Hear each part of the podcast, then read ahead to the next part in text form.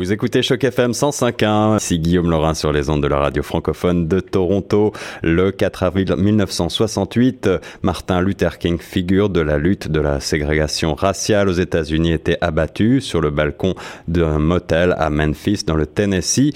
Un combat contre les lois ségrégationnistes Jim Crow qui a marqué l'histoire, une personnalité majeure de l'histoire américaine et de l'histoire tout court. Pour nous en parler, un Américain qui a connu euh, l'Amérique euh, de Martin Luther King, qui a eu sa jeunesse à cette époque-là, le professeur Norman Cord. Bonjour, professeur. Bonjour, Monsieur Laurent, et merci pour cette invitation.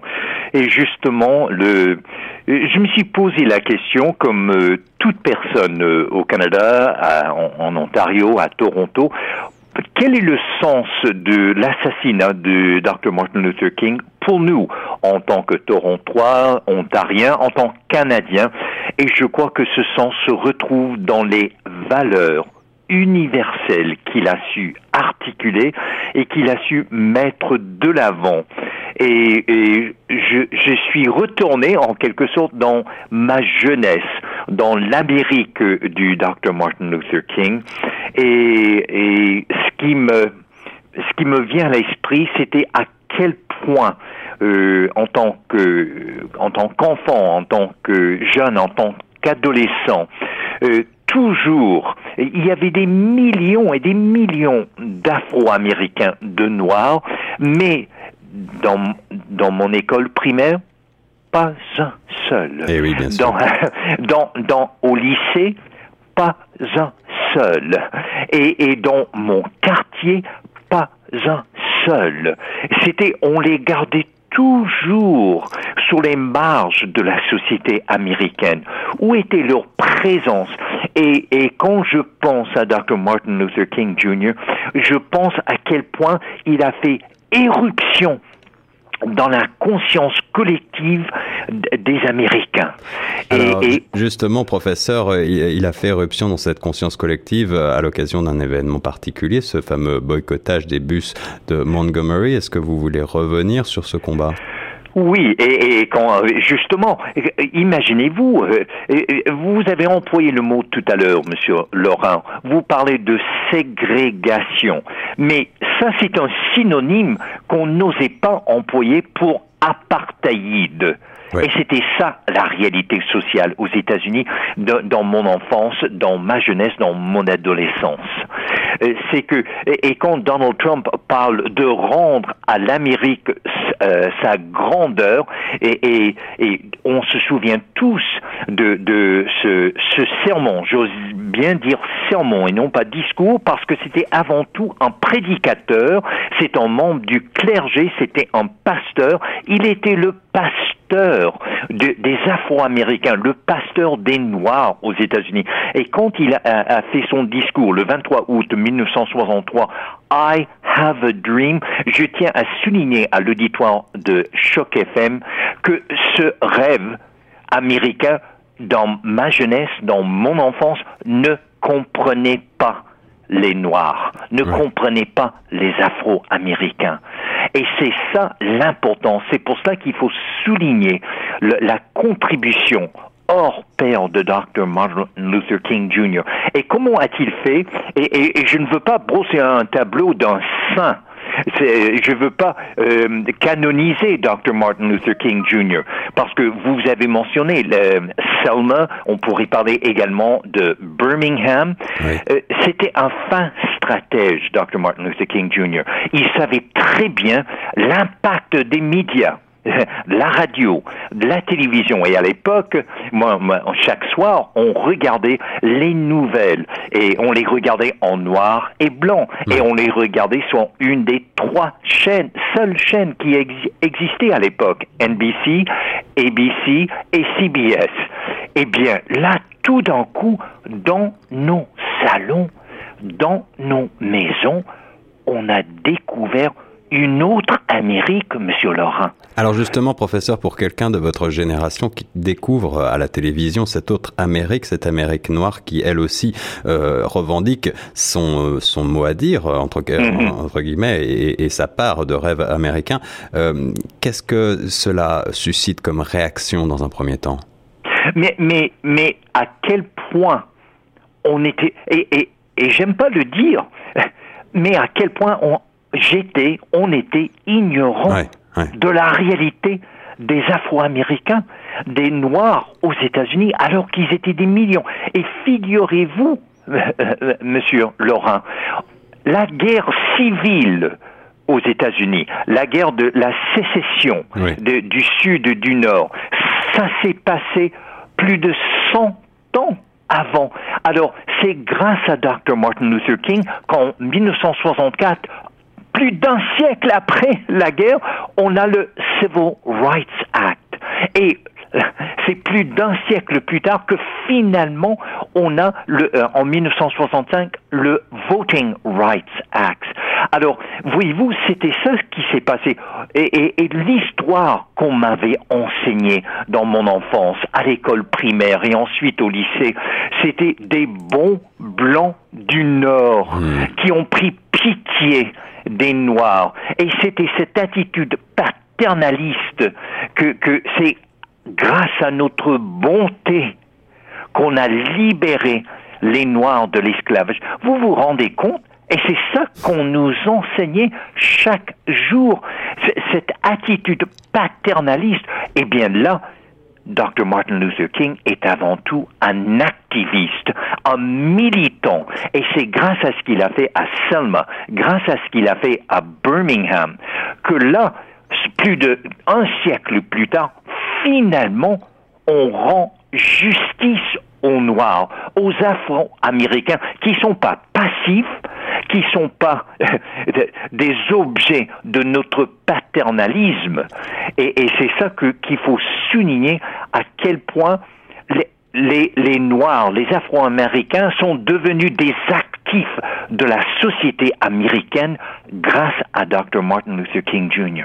Alors absolument, il faut aussi rappeler que Martin Luther King euh, Jr. était euh, un grand admirateur, suiveur euh, de Gandhi et prônait une lutte, mais une lutte pacifiste. Est-ce que vous pensez que dans, dans un certain aspect, cette, cette approche-là a permis de faire passer son message de manière beaucoup plus large? Oui, de très bonne question. Et évidemment, euh, en, en, tant que quelqu'un qui a fait son doctorat en théologie systématique, il avait bien étudié euh, la spiritualité, la théologie, entre autres, de Gandhi, et à son tour, c'est Dr. Martin Luther King Jr. qui est le paradigme pour nul autre que Nelson Mandela, qui lui, dans les années, dans les années 60, il a à cœur de mettre fin à l'apartheid en Afrique du Sud. Eh bien, euh, il faut il faut se rendre compte que quand on était dans, dans nos salons et qu'on voyait des policiers avec des bergers allemands, avec des chiens de garde qui s'attaquaient à, des manifestations, à, des manifestants pacifiques, là, tout d'un coup, on, on a vu que mais c'est qui les oppresseurs? On se présente comme vraiment la démocratie par excellence. C'est nous qui apportons la liberté aux, quatre coins du monde et on, est en plein guerre froide, Monsieur Laurent. Donc, en pleine guerre froide et, également euh, c'est le début de la, guerre du Vietnam à cette époque-là. Exactement. Et, évidemment c'est là où ça va changer pour Dr. Martin Luther King. Et encore, quand on parle des valeurs, des valeurs universelles, il, lui a, il a gardé le cap. Il s'est bien rendu compte que qu'alors qu'il y avait et, quand je dis qu'on a toujours gardé les millions d'Afro-Américains sur les marges, vous savez, on, on les a cantonnés, Monsieur Laurent, dans ce qu'on appelle les ghettos. C'est pour cela qu'on ne les connaissait pas. C'est pour cela qu'on les fréquentait pas. Et, et, et c'est pour cela que eux ne faisaient même pas partie de notre conscience collective. Eh bien, lui, par son activisme, par son militantisme, par cette action non violente, on ne pouvait plus les ignorer. En revanche, je tiens à dire, comme j'ai mentionné tout à l'heure, un fin stratège, il savait très bien que le chef de police à Birmingham, Bull Connor, était un homme agressif, belliqueux, et on sait bien maintenant euh, qu'il y avait une provocation certaine de la part de Dr. Martin Luther King, de la part de son organisation, et quand on dit pacifiste, dans l'ensemble, oui. Mais il y avait des gens là à Birmingham qui ont provoqué les policiers. Et ils ont fait très exprès parce qu'ils savaient que les nouvelles à 18 heures qui allaient passer à la télévision, on allait voir les Noirs comme victimes et les blancs comme agresseurs. Alors c'était bien pensé cela. Alors on a fait un fin communicateur et euh, qui a réussi quand même euh, à marquer les esprits à, l'époque, je crois, euh, puisque vous êtes là pour en témoigner, professeur. Cette balle qui a interrompu son combat entamé, donc on l'a dit 13 ans plus tôt à Montgomery en Alabama, marque également peut-être en quelque sorte la fin d'un rêve, ce, ce, rêve dont vous parliez tout à l'heure euh, qu'en est-il de l'héritage de Martin Luther King? Je ne parle pas encore de l'héritage euh, aujourd'hui, je mm-hmm. pense qu'on y reviendra ensuite, mais à la suite de, son assassinat en 1968, que se passe-t-il? Oui, alors là, vous posez une excellente question parce que on, parlait tout à l'heure de son, son discours, son sermon le plus connu, I have a dream. Mm-hmm. Comment se fait-il, euh, Monsieur Laurent, que ce rêve est devenu un cauchemar? Aux États-Unis. Et c'est pour cela que ce qui se passe actuellement, quand, Donald Trump parle de rendre à l'Amérique sa grandeur, veut-il dire une Amérique comme celle de mon, de mon enfance, de ma jeunesse, de mon adolescence? C'est ça qui veut dire, qui exclut les, les, les hispaniques, les Mexicains, qui exclut les immigrants, qui exclut les réfugiés, qui exclut les Noirs. Et c'est pour sa réaction à Charlottesville, ce qui s'est mhm. passé l'été dernier, c'est pour cela ça résonne ça aussi dans la conscience collective américaine maintenant. Alors, quand vous dites quel est l'héritage, euh, quel est, quels sont les legs de Dr. Martin Luther King Jr., eh bien, monsieur, eh, pardon, Monsieur Laurent, on n'aurait jamais eu Barack Obama à la Maison Blanche. Alors justement, voilà, parlons-en. Dr. Martin Luther King, aucun noir aurait pu aspirer à occuper un poste. Et on a maintenant le jeune sénateur de New Jersey, Cory Book, qui, lui, c'est évident qu'il veut aussi suivre dans les traces de Dr. Martin Luther King Jr., de Barack Obama. Or, ils ont ouvert toutes grandes les portes. Mais, quand vous avez mentionné de, son opposition à la guerre au Vietnam, c'est à cause de la pauvreté des Afro-Américains et elle reste béante. Euh, euh, Monsieur Laurent. Et quand on parle de l'incarcération des prisonniers aux États-Unis, vous savez, Monsieur Laurent, il y a des prisons que je pense, je pense entre autres à la Floride où 80, sinon 90% de tous les prisonniers, ce sont des Afro-Américains, ce sont des Noirs. Donc, le, défi reste entier parce que le problème du racisme et les legs de l'esclavage qui, qui, qui fait, ça fait plus de quatre siècles, eh bien, on ne parle pas des, des, des, des, situations individuelles, personnelles, mais il s'agit bien de défis de, systémiques aux États-Unis. Alors vous parliez euh, de ces défis, professeur Cornette, euh, aujourd'hui. Euh, on a eu tout de même, bien sûr, Barack Obama, président, euh, on, s'en rappelle, également d'autres d'autres personnalités noires à la tête des armées, Colin Powell, une femme mm-hmm. noire au mm-hmm. département d'État, Condoleezza Rice.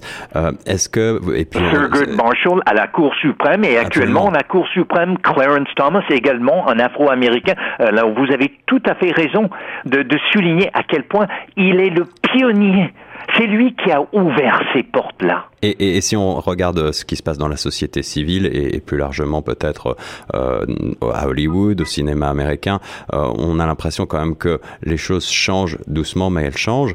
Euh, quel est votre constat aujourd'hui, professeur Cornette, en tant qu'Américain? Que qu'il reste tant à faire. Voyez-vous, les espoirs sont, se sont sont montés de façon euh, exponentielle avec Barack Obama, mhm. mais ce n'est pas une seule présidence qui peut résoudre des problèmes de société, des problèmes systémiques qui datent de, de plus de quatre siècles. Donc ce qu'il nous faut aux États-Unis, c'est un pro j'ai de sociétés qui ne qui ne qui n'isolent pas l'individu noir, mais qui voient l'ensemble de la population afro-américaine.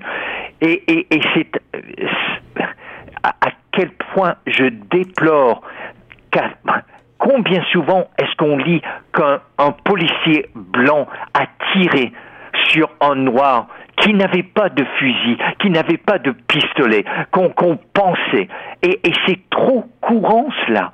Et c'est parce qu'il y a des préjugés, il y a des mentalités. Fernand Braudel, le grand historien français, parlait de l'histoire des mentalités. Ce qu'il nous faut aux États-Unis, c'est un changement de mentalité vis-à-vis les Noirs et les Afro-Américains. Je voulais parler avec vous, euh, professeur Cornette, également euh, dans la démographie américaine. On voit quand même de plus en plus de couples interraciaux mixtes depuis euh, plusieurs décennies maintenant.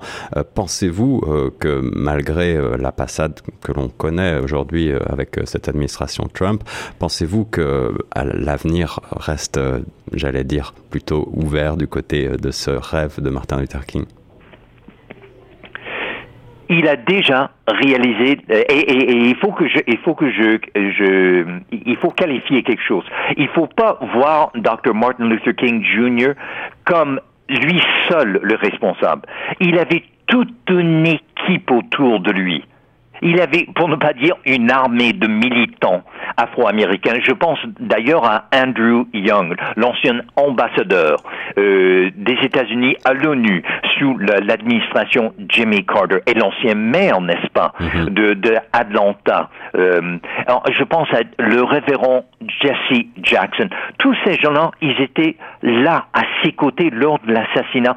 Vous savez, ce n'est pas, on, on, ce n'est pas un seul individu qui peut réaliser le progrès qu'on constate aux États-Unis. Et, je mentionnais tout à l'heure la, Cour suprême. Euh, pourquoi est-ce que Dr. Martin Luther King Jr. a réussi à percer? C'est parce qu'il y avait un avocat afro-américain du nom de Thurgood Marshall, lui qui était responsable, l'équipe, il était chef de l'équipe légale a, qui a fait en sorte que cette loi de ségrégation euh, qu'on appelle Brown versus Topeka. Mhm. D'ailleurs, euh, Tina Brown est, est, morte la semaine dernière. C'est mhm. cette jeune afro-américaine. Donc, euh, Thurgood Marshall a pris sa cause et est allé jusqu'à la Cour suprême et, et ça c'était en 1955. Donc euh, je veux pas, euh, je veux pas, je veux rendre justice à tous ces gens. Il faut pas les oublier non plus. Mais quel est unique qu'est-ce qu'il y a d'unique avec Dr. Martin Luther King Jr. En quelque sorte, il a personnifié, il a incarné cet espoir que tout est possible en tant que noir aux États-Unis aux États-Unis et, et peut-être même au-delà des frontières, puisque aujourd'hui il est devenu euh, une icône pour euh, beaucoup ah, oui. de, de, de, de, personnes noires de par le monde, quelle que soit l'origine du pays dont, dont, dont ils viennent. Euh, ce rêve de Martin Luther King qui continue donc euh, de, qui est loin d'être éteint, euh, est-ce que vous pensez que d'autres seront, d'autres personnes sont, sont là pour le, pour le faire vivre? Il y en a, il y en a certainement. Euh, D'ailleurs, la marche euh, March for Our Lives.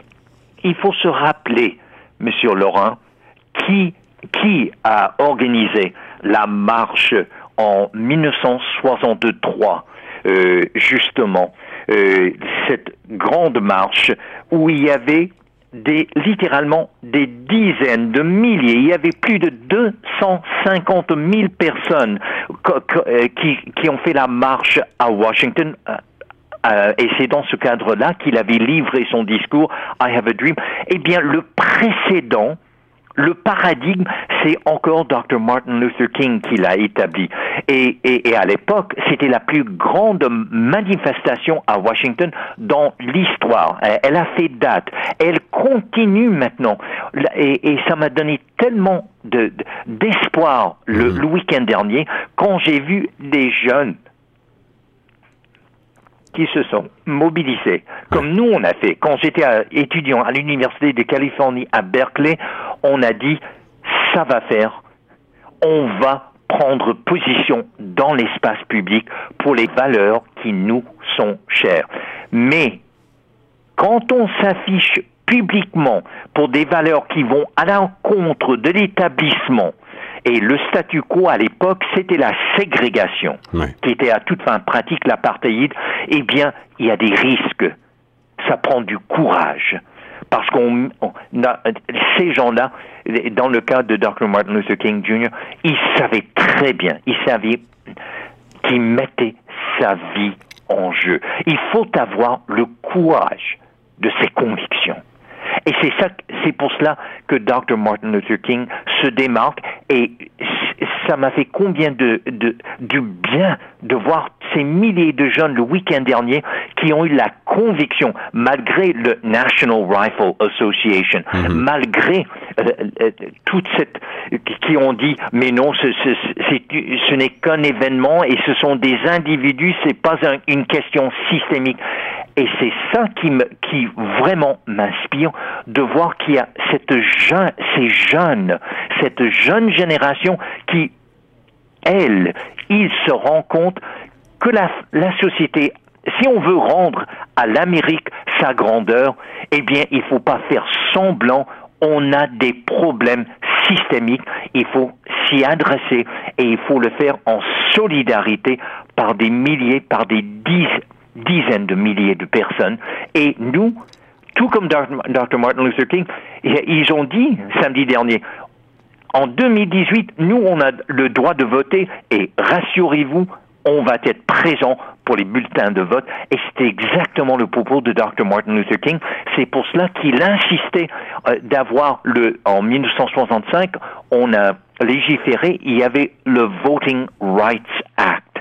Parce que ça passe par la démocratie, ça passe par le bulletin, mais pour ainsi faire, il faut, il faut se mobiliser, il faut être militant. Donc je crois, quand je vois ce qui s'est passé à Washington, qui ont suivi l'exemple de Dr. Martin Luther King Jr., oui, il y a de l'espoir. son rêve reste entier.